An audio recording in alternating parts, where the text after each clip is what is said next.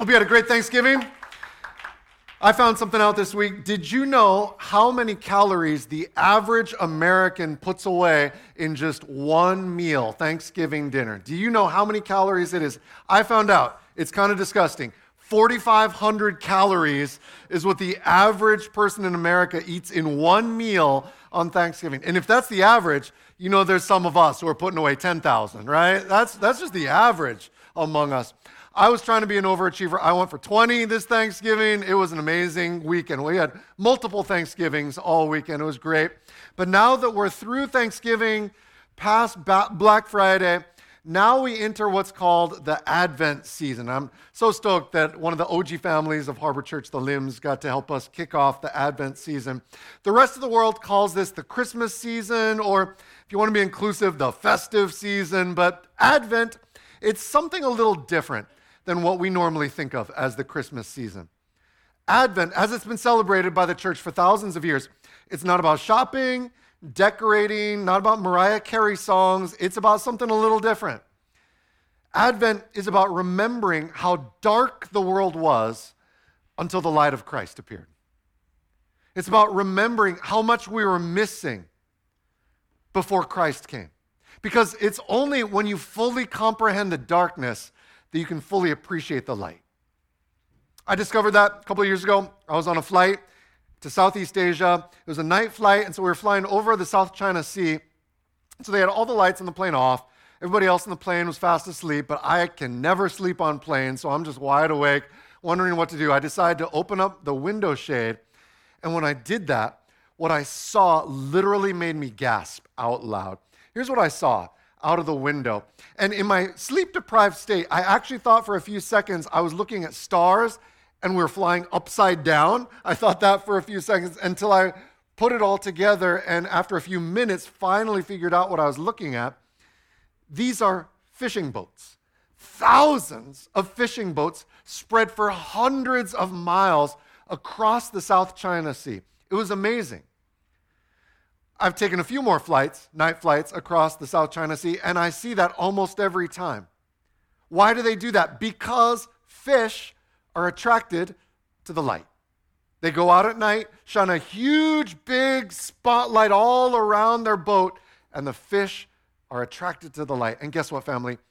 We're all the same. It's the same for us. When we're in the dark, like this dark world that we live in, and we've seen the darkness very well over the last few months, the last few years.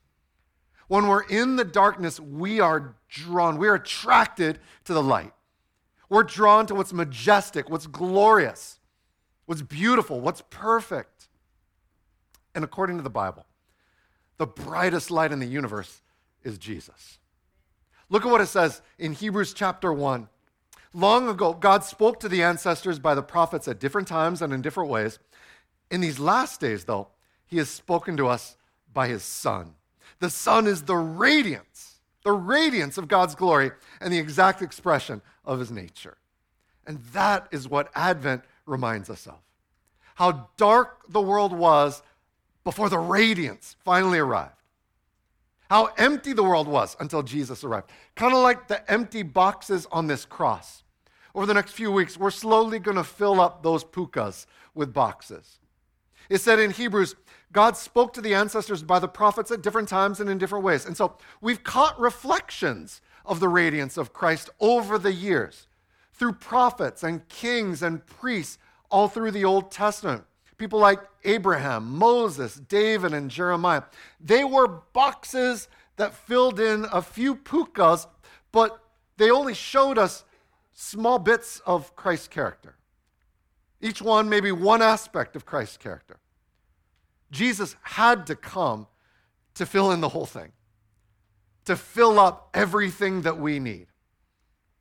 But over the next few weeks, we're going to take some time to focus on one of those people each week and see a different aspect of Christ's character that was foreshadowed through each one of those people. First up is Abram. And so if you've got your Bible, open to Genesis chapter 12. Genesis 12. You know Abram as Abraham. And if you grew up going to church, you probably sang songs about Father Abraham had many sons, many sons had Father Abraham. I'm one of them, and so are you, right? You sang that song if you grew up in church. It's an amazing truth in a simple little song about how all of us are the sons and daughters of Abraham who lived thousands of years ago because of the grace of God at work in Abram's life and the obedience that Abram showed in response. He was willing to follow God from his hometown Ur all the way to Canaan, which is really amazing when you understand who he really was and where he was coming from. And so we're going to see that. If you start in chapter 11, that's where the story actually starts. We're looking at Genesis 11, starting in verse 31. Here's what it says Terah took his son Abram, his grandson Lot, Haran's son, and his daughter in law Sarai, his son Abram's wife, and they set out together from Ur of the Chaldeans to go to the land of Canaan. But when they came to Haran, they settled there. Terah lived 205 years and died in Haran. And then, chapter 12, verse 1 the Lord said to Abram, Go from your land, your relatives, and your father's house to the land that I will show you. So, we need a little bit of context here. The city of Ur, that's on the Persian Gulf, and archaeologists have actually uncovered a lot of that city, and they've told us that this was a very advanced city for its time. We're talking 4,000 years ago, and they had amazing architecture. They had indoor plumbing, maybe Japanese toilets. We don't know how advanced these guys were. It was amazing, though. And Abram is giving up all of the comfort of this great civilization to go live in this backward land called Canaan. Why? It's probably not because Abram is super close to God right now. It's probably not because he's following God passionately right now. Why do I say that? Because everything around him does not say he was a God follower at this time. According to Joshua 24, Abram's father Terah served pagan gods at this time. Abram's wife was named Sarai, and that's the name of the wife of the moon god. We find out his sister in law's name was Milcah, and that's another name for Ishtar, the daughter of the moon god. So when God called Abram, he probably wasn't this super faithful, super righteous, super holy guy. When God called Abram, he was probably down at the local pagan temple worshiping idols along with the rest of his family. That's everything we can tell about Abram right now. Maybe there was some knowledge of the one true God Yahweh that had been passed down through the generations from Adam to Noah to Abram. Maybe there was some of that.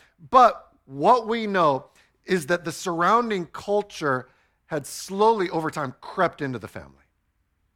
And family, isn't that the way it always works? Doesn't that always happen? Look at what John Piper said in his great little book called Don't Waste Your Life.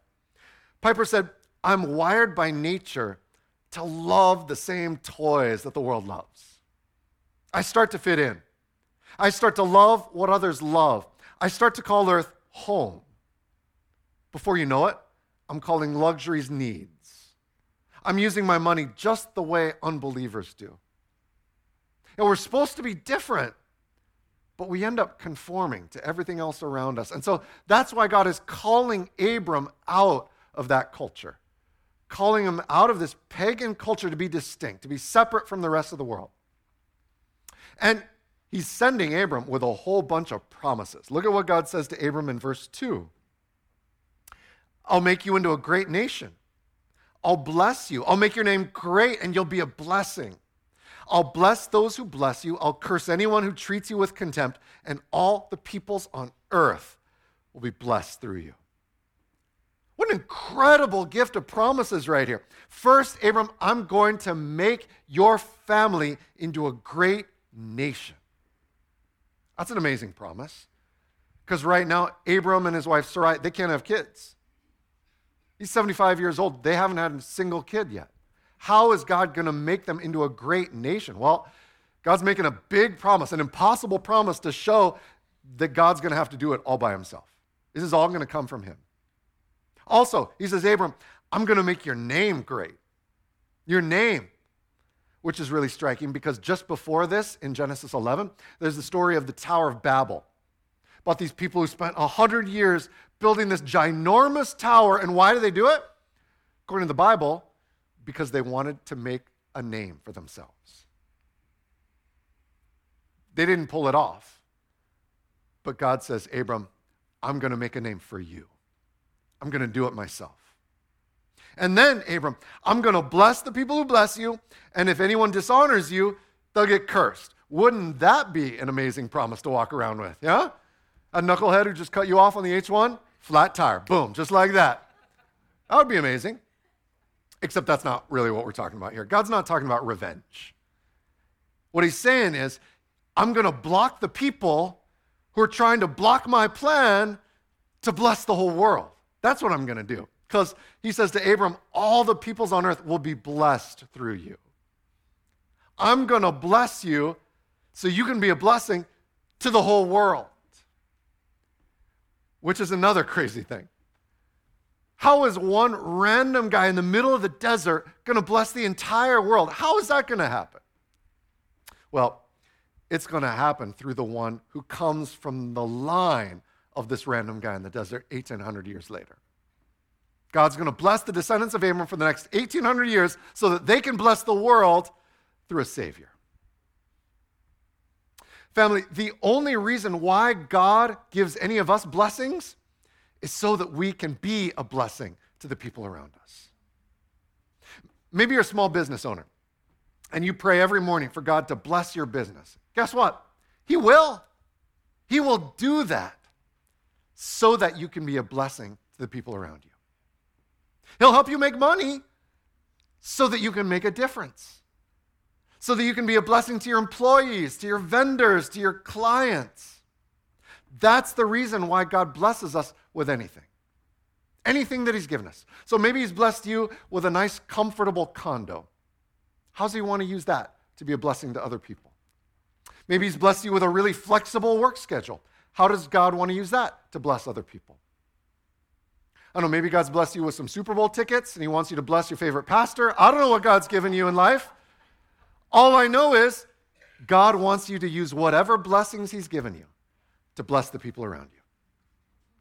God's promising all kinds of blessings to Abram. And so it says in verse 4 Abram went. Abram went as the Lord had told him, and Lot went with him. Abram was 75 years old when he left Haran. He took his wife Sarai, his nephew Lot, all the possessions they had accumulated, and the people they had acquired in Haran, and they set out for the land of Canaan. It's just three little words. So Abram went, but those three words are so powerful. We're talking about radical obedience here. Abram has taken a leap of faith and leaving everything behind. Most importantly, his land. Because in that culture, in that day, it was a lot the same as Native Hawaiian culture. Family and land are most important. Your family is what gives you identity, your land is what gives your family security. That's why the Lahaina fire was so devastating. It tore families apart and tore families away from their land. I was just speaking to someone right between the services who, who is living here on Oahu right now because can't even get back to the land. Who knows how many years it'll be until that happens. And in Abram's day, your land was everything. Everything. If you lived out in the country, your land was what allowed you to raise crops, raise livestock, provide for your family, keep yourself alive. If you lived in the, in the city, your land was where you did your business. And so your land was what you passed down to your kids so they could continue your business and take care of you when you got old. And Abram is willingly leaving all of that behind. When he goes to Canaan, he's not going to have any of that. He's not going to have any family beyond his little immediate family. He's not going to have any land. He's not going to have any status, no connections. And so, what we're talking about here is a life changing leap leaving everything, absolutely everything behind, launching out into something that's completely unknown with no safety net, nothing to fall back on. If Abram goes to Canaan and God doesn't show up, Abram dies. It's as simple as that. So, the kind of obedience that we're talking about here, it's not just about stepping out in faith and, and getting a new job or, or moving to a new house the kind of obedience we're seeing here is about being ready to give up everything for God, everything that gives you security in life, everything that gives you status in life. From what we can tell, Abram wasn't naturally willing to do that. He wasn't following God at this point. So God had to supernaturally work on his heart to make him ready to do all that. And God will do the same thing for us. He'll provide everything you need to do everything that He asks. Like it says in Philippians 2 it is God who works in you both to will and to work according to His good purpose. God gives you the desire and the discipline that you need to do the good things that He's calling you to do. He'll provide everything, just like He provided everything for Abram. What did it say? Abram set out for Canaan with all the possessions they had accumulated, with all the people they had acquired in Haran. So Abram leaves Ur with nothing, and along the way in Haran, God provides everything. He accumulated possessions, he acquired people. And maybe when you read that, you thought it was talking about Abram like buying servants or slaves, but there's a different Hebrew word that they should have used there if they meant servants or slaves. Totally different word. What we're probably talking about here is people who saw God working in Abram's life and they wanted the same thing for their own life. And so they put their trust in God and they said, Abram, I'll, I'll follow you wherever God is leading you. Abram didn't have his extended family with him anymore, and so God provided a new family, new brothers and sisters to back him up. And then look at what it says in verse 5. When they came to the land of Canaan, Abram passed through the land to the site of Shechem at the oak of Moreh. At that time, the Canaanites were in the land. That word Moreh, that means teacher.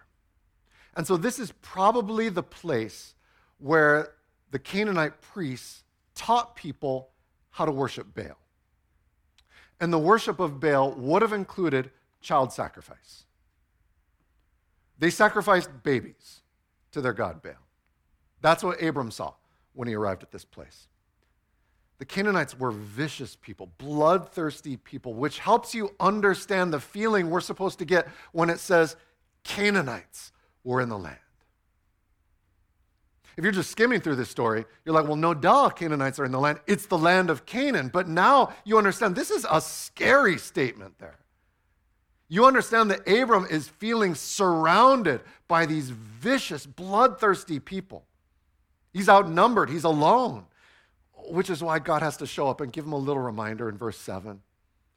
It says, The Lord appeared to Abram and said, to your offspring, I'll give this land. Which tells you that Abram is just like you and me. If he was the spiritual superhero that we kind of think he was, he wouldn't need this reminder. He wouldn't need this little pick me up from God, this little uh, motivational speech from God.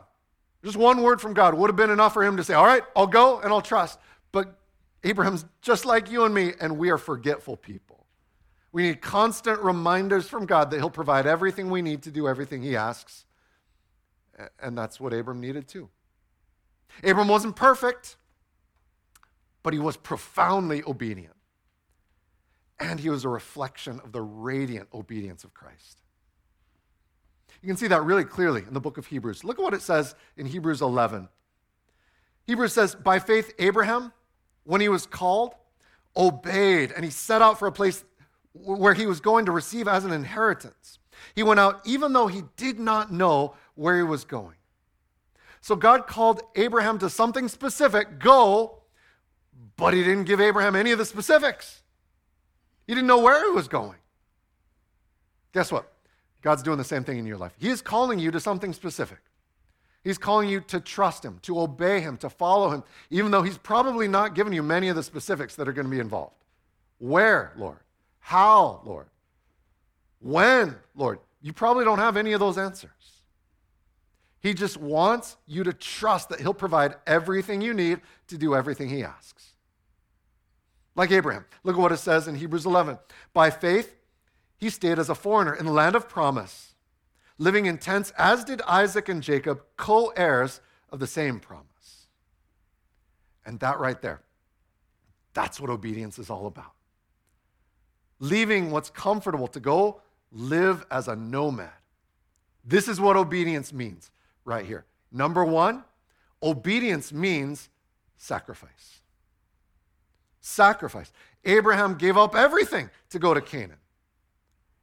That was dangerous. That was costly. That was uncomfortable. I mean, bro is 75 years old making this trip.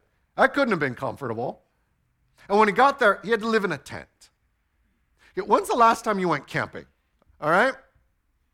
Camping is terrible. It's awful. We always think it's going to be great. We have this, this romantic idea of sleeping out with nature, and then we get there and we're like, why is the dirt always coming in to my sleeping bag? Why are the bugs always coming in? Why is the rain always coming through this rain-proof tent? Why is this happening? Camping is awful, but that's what Abraham was going into. That's what Abraham's life was like for who knows how many years. But that's what obedience to God looks like sacrifice. And then number two, patience. Patience, because it says in Hebrews, he stayed as a foreigner in the land of promise, as did Isaac and Jacob. And that reminds you, with that little statement right there, how long Abram had to go, how long he had to wait. Because Abraham, according to the rest of Genesis, he lived there 25 years before God finally fulfilled his promise to give him a son, Isaac. 25 years of waiting and wondering and doubting. Everybody else around him totally gave up faith. When his wife Sarai, Sarah, heard that they were having a baby, she laughed. And it wasn't a good laugh, it was a cynical laugh. She had given up all hope that God was going to fulfill his promises. But Abram kept believing and he kept obeying all because of number three hope. This is a huge requirement of obedience. It's, it's the only thing that makes obedience possible when obedience is really hard, when obedience seems impossible. There's got to be something you're looking forward to. Like it says in Hebrews, he was looking forward to the city that has foundations, whose architect and builder is God. Yet Abraham left this nice, big, comfortable city behind to go live in a tent. Why would he do that? Because he had hope that God was building a bigger city with all of us as citizens. God was building an empire, a kingdom that would stretch across the entire world. He had hope. And that hope is what made him obedient. It's what allowed him to reflect the radiance of Christ's obedience, like we heard from the limbs in Hebrews 5. Although Christ was the Son, he learned obedience. That's something strange to think about. Christ learned obedience from what he suffered, and after he was perfected, he became the source of eternal salvation for all who obey him. Christ the Son was perfectly obedient to the plan of the Father all the way to death on the cross and resurrection from the grave. And now, because of his sacrifice, because of Christ's obedience on the cross, we can reflect that obedience just like Abraham did. We have the opportunity and the ability to obey God just like Jesus did, just like Abraham did. And so I want to close with three questions that'll help us see where we are on the obedience scale. Three questions to help you know if you are being obedient right now. First question we got to ask ourselves is Am I trusting? Am I trusting God? Because God wasn't calling Abraham to just move to a new job, move to a new house. He was calling Abraham to give up everything in life. Everything. And Abraham had to, he had to have radical trust to do that. So we got to ask ourselves Am I willing to do the same? Am I willing to do the same? Because there's usually something that we're not willing to give up. God, you can have anything in my life, just not this. Not this. And it's something different for every one of us. Maybe it's a certain balance in your bank account that makes you feel secure. Maybe it's a certain status in your career that makes you feel successful. Maybe it's a sport. Maybe it's a hobby. Maybe it's some pursuit could be the trips that you want to take, these experiences that you really want to have. Maybe you're a student and it's the grades that you're getting in school that'll get you into the right next school. Maybe you're a parent and it's your kids' grades that'll get them into the right school. You can have anything, God, just not this. Not this. And that one thing that we won't give up, it is a flashing neon sign that tells us where we don't trust God. We got to ask, am I trusting? And then, number two, am I following? Am I following? Because it was one thing for Abram to trust God, it was a whole nother thing for him to follow God. To follow this specific call without getting any of the specifics. When he was back in Ur, God's like, hey, Abram, you got to go. Abram's like, where? God's like, I'll tell you later. God's like, hey, Abram, I'm going to give you a son. Abram's like, okay, how? God's like, yeah, I'll tell you later. You just got to follow me. And, and, so Abram follows God for a while, but then he stops halfway in Haran. He just stops there. Finally, after his father dies, he's ready to go all the way to Canaan. Sometimes God has to take away the things that we lean on, so we are forced to lean on him. So we're ready to follow him. I don't know, maybe you're in a season right now where God is taking things away from you. It just feels like a season of loss right now. And maybe, not definitely, but maybe, that's because God is trying to nudge you to do something that you weren't willing to do. So ask yourself Am I trusting? Am I following? And then number three, am I blessing? Am I blessing? Because God is blessing you right now. He's a father who loves to give good gifts to his kids. And it's not so that you can sit and, and hoard them for yourself. It's not so you can sit and just enjoy them all by yourself. He blesses you so that you can be a blessing to the people around you. Maybe you're like, yeah, that sounds nice in theory, but I just don't feel very blessed right now. I don't have the job that I wanted. Or maybe it's, I don't have the house that I wanted. I don't have the career path that I wanted. I don't have the marriage that I wanted. Maybe it's, I don't have the kids that I wanted. Yeah, but you have six kids. They're not the ones that I wanted, all right? Maybe that's you. I don't know. There's always some way that we don't feel blessed the way we wanted to be blessed. But God has blessed you with something.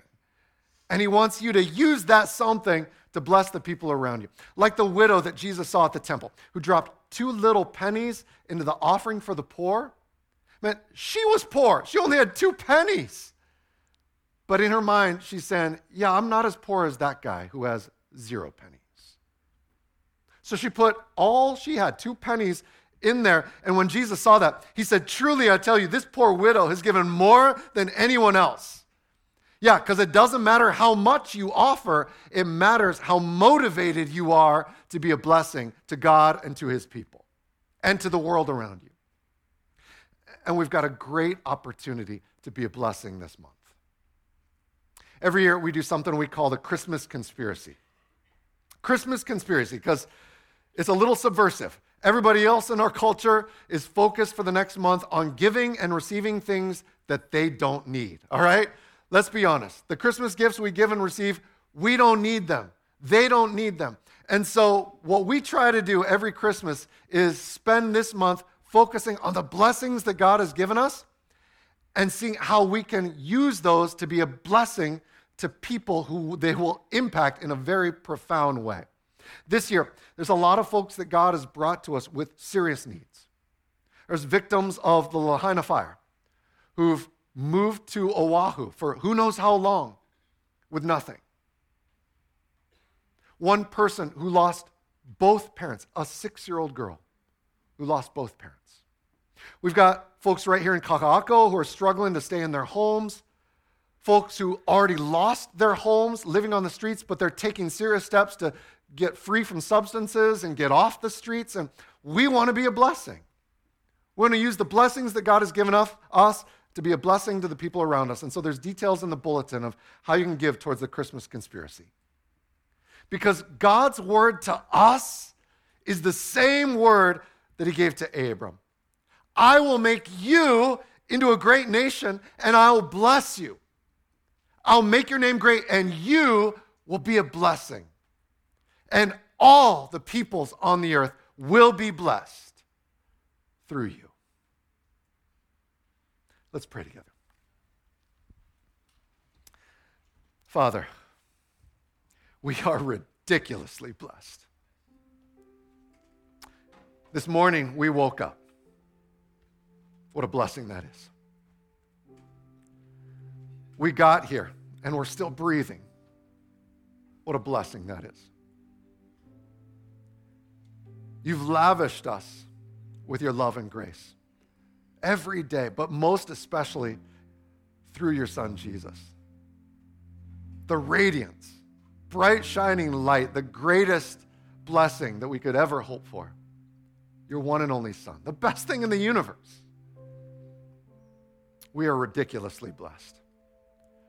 So help us, Lord, to see how we can use the blessings that you've given us to be a blessing to the people around us. Help us to see how you're calling us into something new, maybe something uncomfortable, maybe something radically sacrificial in order to bless the people you've put in our lives. Help us to be obedient like Abraham was, and ultimately like Jesus was through his death on the cross and resurrection from the grave. It's in Jesus' name we pray. Amen.